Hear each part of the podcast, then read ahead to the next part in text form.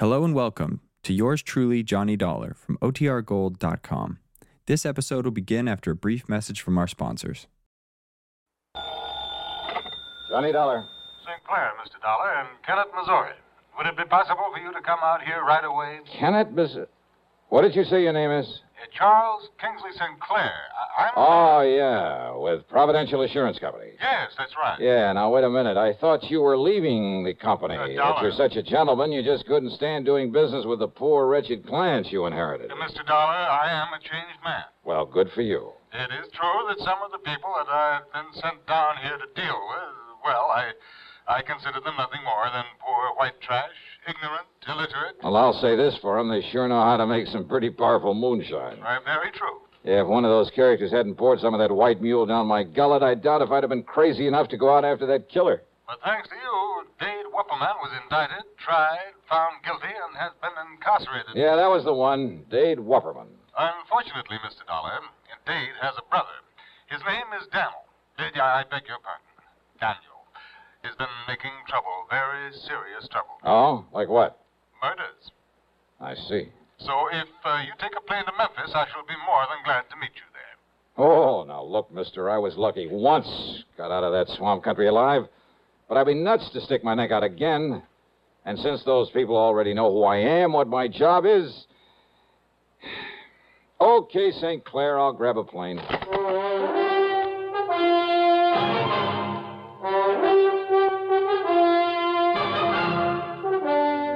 CBS Radio brings you Bob Bailey in the exciting adventures of the man with the action packed expense account, America's fabulous freelance insurance investigator. Yours truly, Johnny Dollar.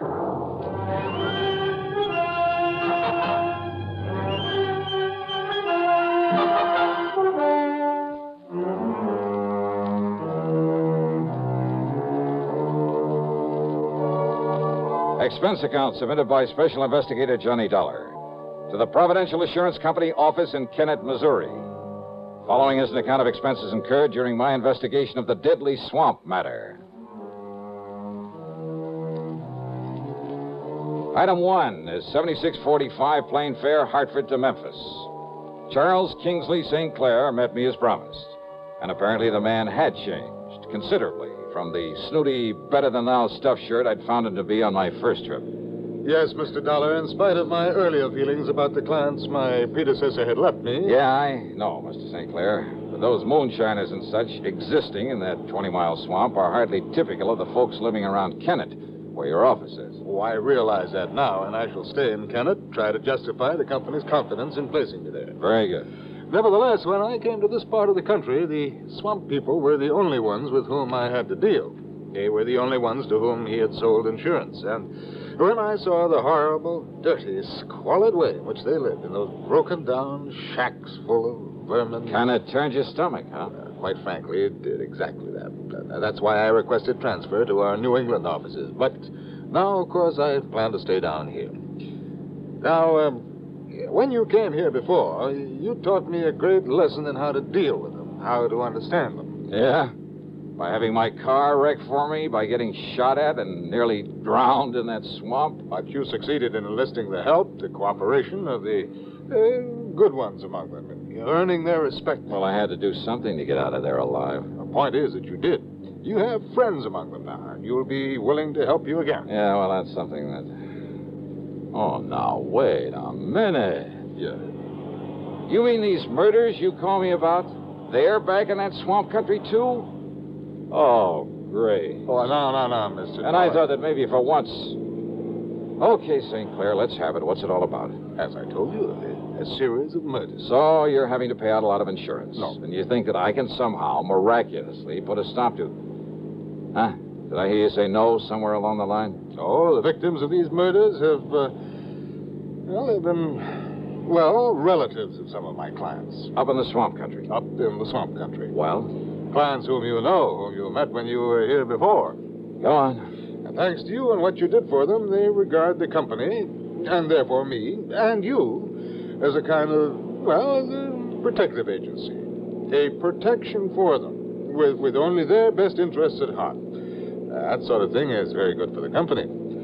Yeah. Uh, shall we stop for some lunch? Yeah, sure, go ahead and stop if you like. But if you think you can talk me into med- meddling into these murders when it's a job for the law. Uh, but it's not for the law.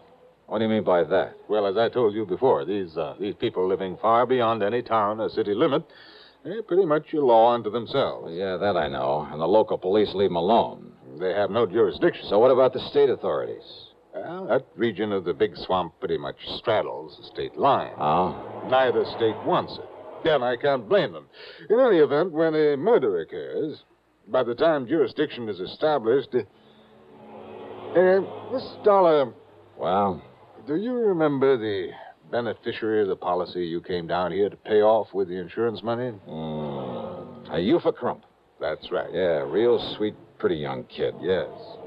St. Clair, I'll never forget the look in her eyes, the almost childish, unabashed gratitude when I gave her that money.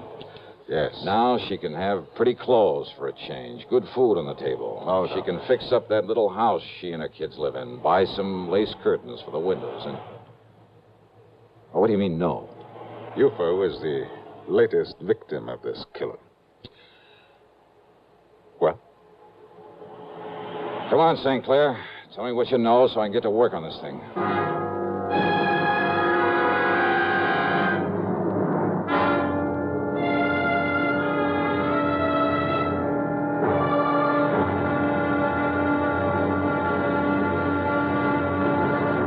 Next time you refresh, enjoy a frosty, ice cold Pepsi Cola. Sociability, Charlie. All right, Kay, how's this? Pepsi is light, refreshes without filling. You like to refresh? Have a Pepsi right now. Well, offer it to everybody, Charlie. I will. Enjoy Pepsi at the fountain. It's delicious at home, too. Have one at lunch or with a snack, Charlie. at the beach or at dinner. Wherever you go, Pepsi is there. It's here, too, in our Be Sociable song. Be sociable, look smart, keep up to date with Pepsi. Drink light, refreshing Pepsi. Stay young and fair and debonair. Be sociable, have a Pepsi. For the weekend, have plenty of Pepsi around. Pick up an extra carton today. CK, I'm sociable. With Pepsi, everyone is. And now, Act Two of yours truly, Johnny Dollar.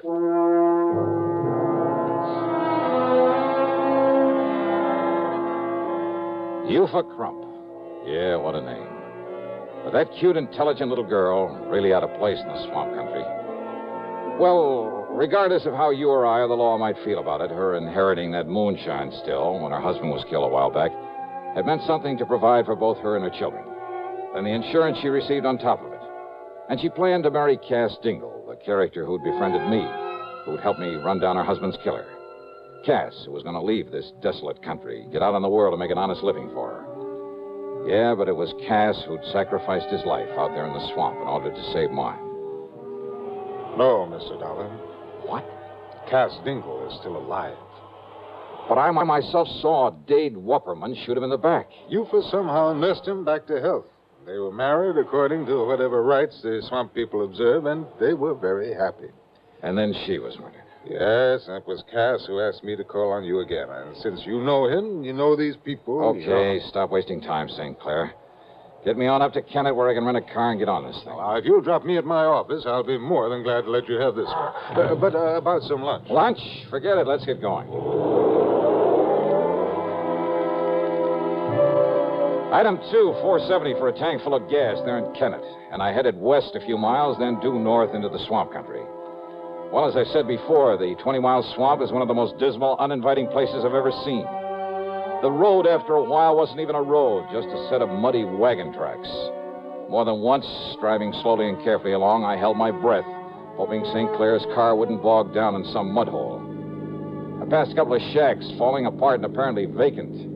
But the distinctive smell of moonshine whiskey in the air told me otherwise, that a still was in full operation. If Cass Dingle had married Eufa, he'd gone to her place to live, so I headed that way. But a mile or so before I got there, edging the car around a thicket of wild blackberries, I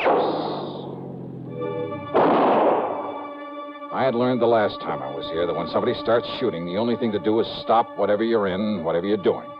So I did, fast. I ducked down under the wheel on the floorboards, and I pulled out my gun. And I waited.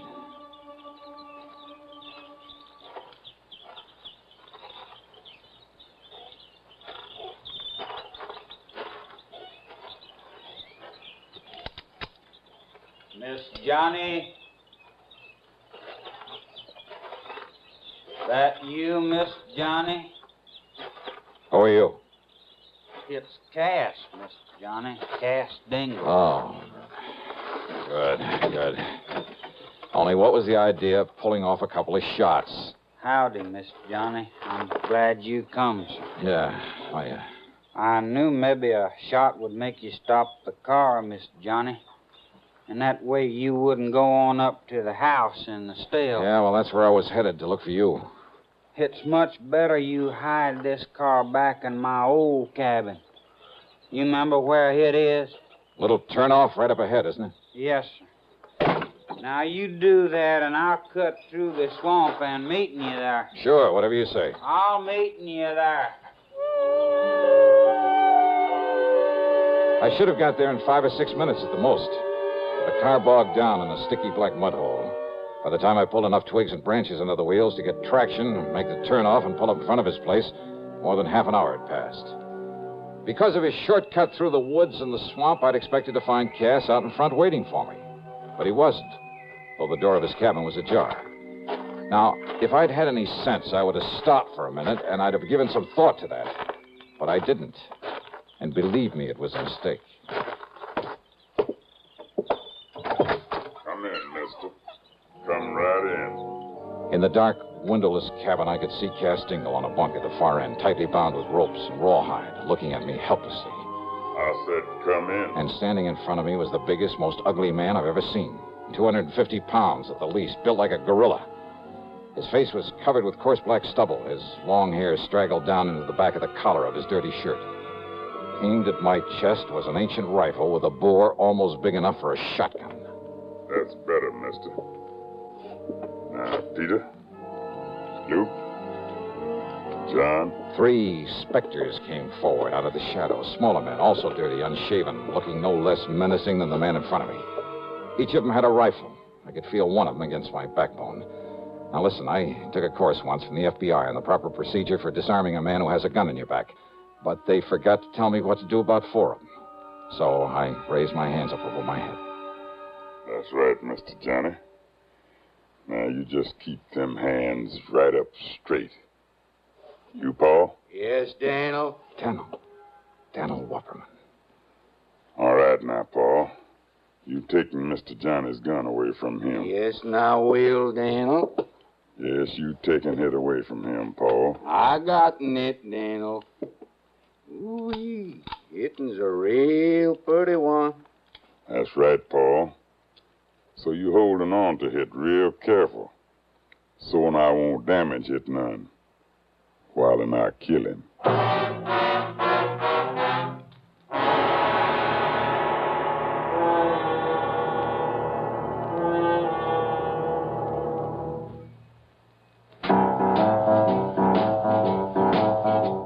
Talk about best selling records. Here's a familiar tune about America's best selling filter cigarette Winston.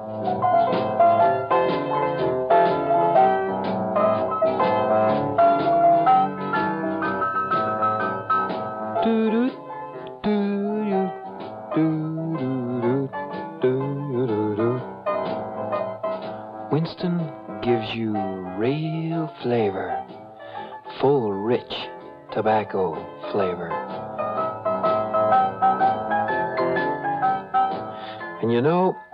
that's because only Winston has filter blend up front.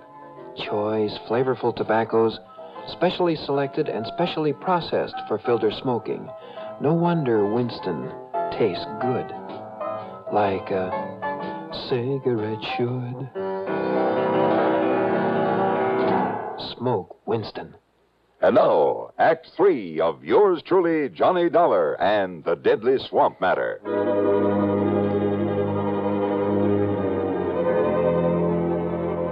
I've been in some pretty tough spots in this crazy job of mine, but Nothing ever quite like this. Four men, like four vicious animals, who crawled up out of the muck of the 20 mile swamp. Armed with ancient rifles, I was sure they knew how to use and use well. For a man living and moonshining in this godforsaken country depended on his gun for survival. Survival. It was obvious by the way the guns were aimed that survival was the one thing they didn't plan for me. Like four vicious animals, I said. Stupid, maybe? Enough to be tricked somehow? Yeah, but how? And there wasn't anyone within miles to give me a hand. Except for Cass Dingle tied down in the bunk at the far end of the cabin, helpless. If only he were bright enough to. Then the ugly giant in front of me talked again. That's right. Daniel Wupperman, and I'm going to kill you, Mr. Johnny.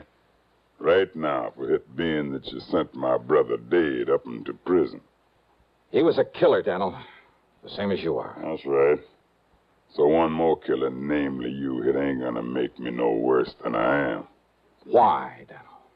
Because you had no business to come here to begin.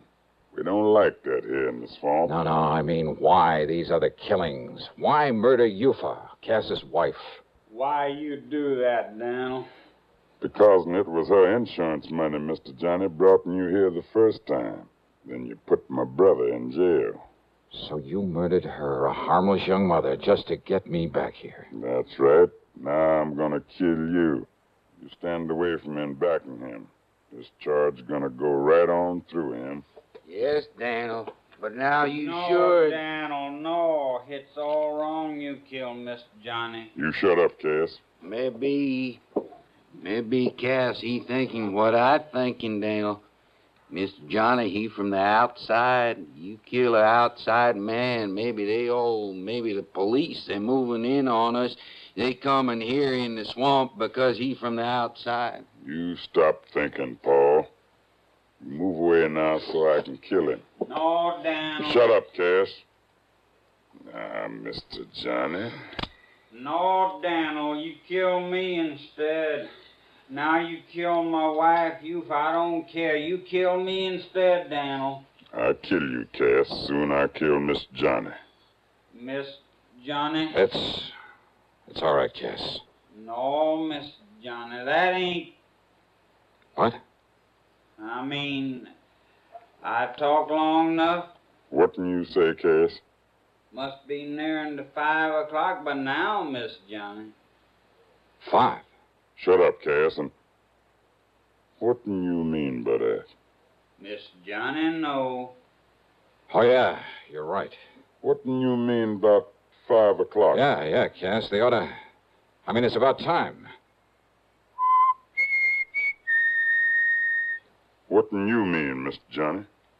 What, uh, nothing, not a thing, Daniel. I just whistled. That's all.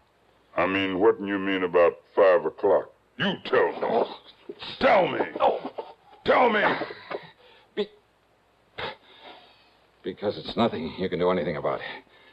Because if it is five o'clock, then by the time you can pull that trigger. You tell me. All right. If I'm not safely out of this swamp by five o'clock, this place will be so full of state police. Well, would you like to look at my watch? No, you keeping your hands up over your head. Oh, sure. Because you lying, Mr. Johnny. Am I? You lying to me. Just keep on talking, Daniel. You'll give more time. But if I were you. I said I gonna kill you, Mr. Johnny. And no scheming words out in your mouth gonna. gonna. You, Paul. I ain't heard nobody out there, Daniel. You go out, you go look out along the slough and the bayou. Yes, Daniel. You see anybody, any boat, you shoot off that gun. You, Peter, you go on back the road and look. And you, John, you go look up by Cass Still. You don't see no one, you come back here and help me bury Cass and Miss Johnny in the ground. Now you go. Yes, Daniel, come on, you. And the three of them, like so many shadows, slipped off into the growing darkness. Cass Dingle stalling is talking as though something would happen at five o'clock. It gained time for us. And more important, had reduced the immediate enemy to one. But Daniel's rifle was still aimed at my midsection. Then, after plenty of time for the others to have looked around, You see, Miss Johnny, you trying to bluff me is all. But that's no good. Because you haven't heard from them, Daniel? That means the police have taken him. Without them getting off a shot? No, Mr. Johnny. And I tell you that by five o'clock, and it must be five o'clock by now. It's getting dark, Mr. Johnny. Yeah. Let uh let me look at my watch. You keep your hands right up straight. It's long after five o'clock. Me, I prove it. I look at your little watch. Oh yeah? You think I can't tell the time? Oh, I'm sure you can, Daniel. But don't you move, Mr. Johnny. Cause I'm keeping this right in the middle of your belly. And you try and grab and I pull the trigger. Okay. Okay. Now, easy. Easy. Slowly. And see. Cautiously. Barrel of the gun still in my belly. He looked upward toward the watch on my wrist. And I turned my wrist ever so slightly away from him so that he had to twist his head a bit. Just a little. Long about uh, 10, 15, maybe. Then I brought up my knee with everything I had. No! You!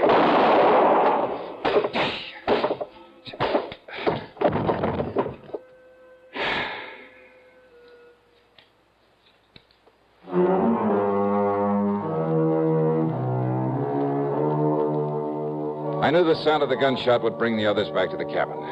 After all, they certainly hadn't found any sign of those mythical state police out there. So after setting Cass free, I lay down just inside the door looking very dead. And then when Paul and John and Peter came in one at a time, Cass, who was standing back at the door, quietly and carefully took care of them with the help of the butt of Daniel's gun. So now four more of the swampers have left that region to spend a long, long time behind the bars.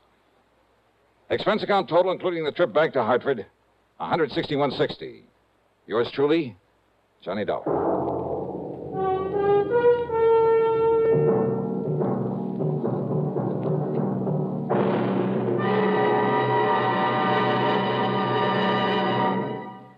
Our star will return in just a moment. Constipation is something people don't talk about much, but it can be a problem for anyone, even doctors. And when constipation occurs, it's interesting to see just what doctors consider important about a laxative they might use or recommend. Well, a majority of the doctors we heard from had this to say. A laxative should be effective, gentle, close to natural acting. A medicine that can be used with complete confidence. Now, Ex-Lax has been popular with many doctors and millions of people over the years because pleasant tasting chocolated Ex-Lax is effective. Overnight, it helps you toward your normal regularity. Ex-Lax is so gentle, so close to natural acting, there's no upset. That's why many doctors and millions of people use Ex-Lax with complete confidence. Ex-Lax, the laxative that helps you toward your normal regularity gently, overnight.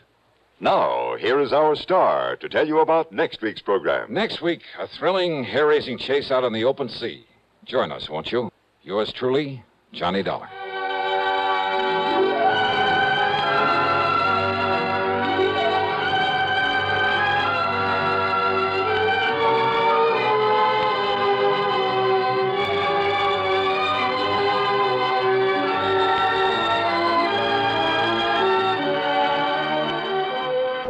Yours truly, Johnny Dollar, starring Bob Bailey, originates in Hollywood and is written, produced, and directed by Jack Johnstone. Heard in our cast were Ben Wright, Sam Edwards, Roy Glenn, and Vic Perrin. Be sure to join us next week, same time and station, for another exciting story of yours truly, Johnny Dollar.